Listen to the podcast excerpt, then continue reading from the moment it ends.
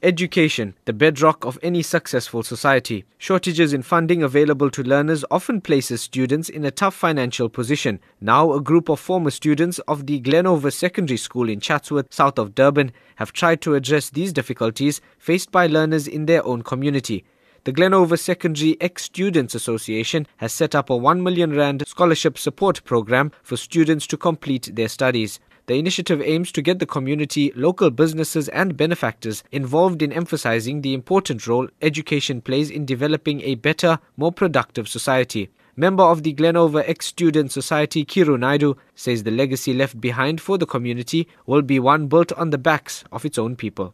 We are members of the Glenover Ex-Students Society. Many of us have gone to school there from the 1960s on. This is the 50th year of the school. We're celebrating the Golden Jubilee. And we thought, let's leave a legacy in this community that gave us so much. So we're giving something back by establishing the Glenover Education Trust. The catalyst for this was the fact that we who have come from that community have only been able to advance ourselves because of the good quality education that we got. So this is a community initiative now where we want to put something back into the community that gave us so much. So we want to give a child or several learners an opportunity to be able to get a higher education and improve themselves. The initiative has taken off strongly, with many community members and former students heeding the call to contribute to the fund.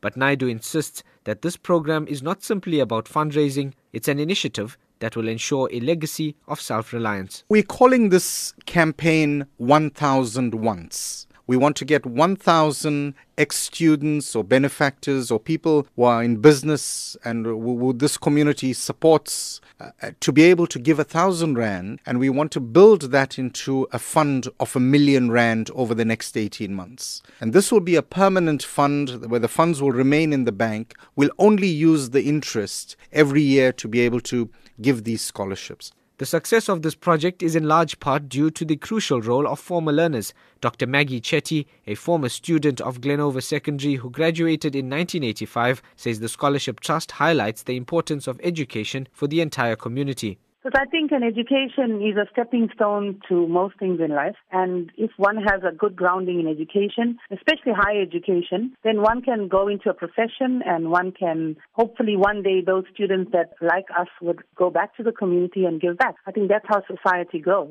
I believe it's not just the government's responsibility for education. Our parents are responsible for our education, and so is the community. So I'm hoping that this initiative will help a student in need, possibly every year, as long as we can maintain the scholarship fund, that they get some kind of education and they can make a difference and give back to the community. This year, Glenover Secondary celebrates its 50th anniversary. The newly established Education Trust now gives renewed hope to the students who frequent its halls. Sinitemba Ntsele is the Student Representative Council Chairperson.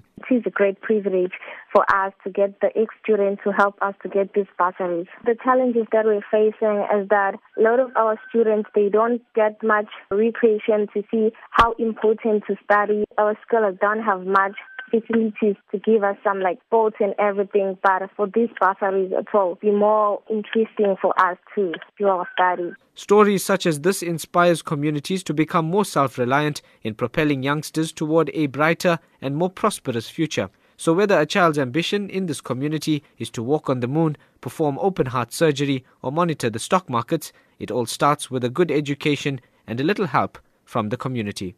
For Newsbreak, I'm Muhammad Sheikh in Durban.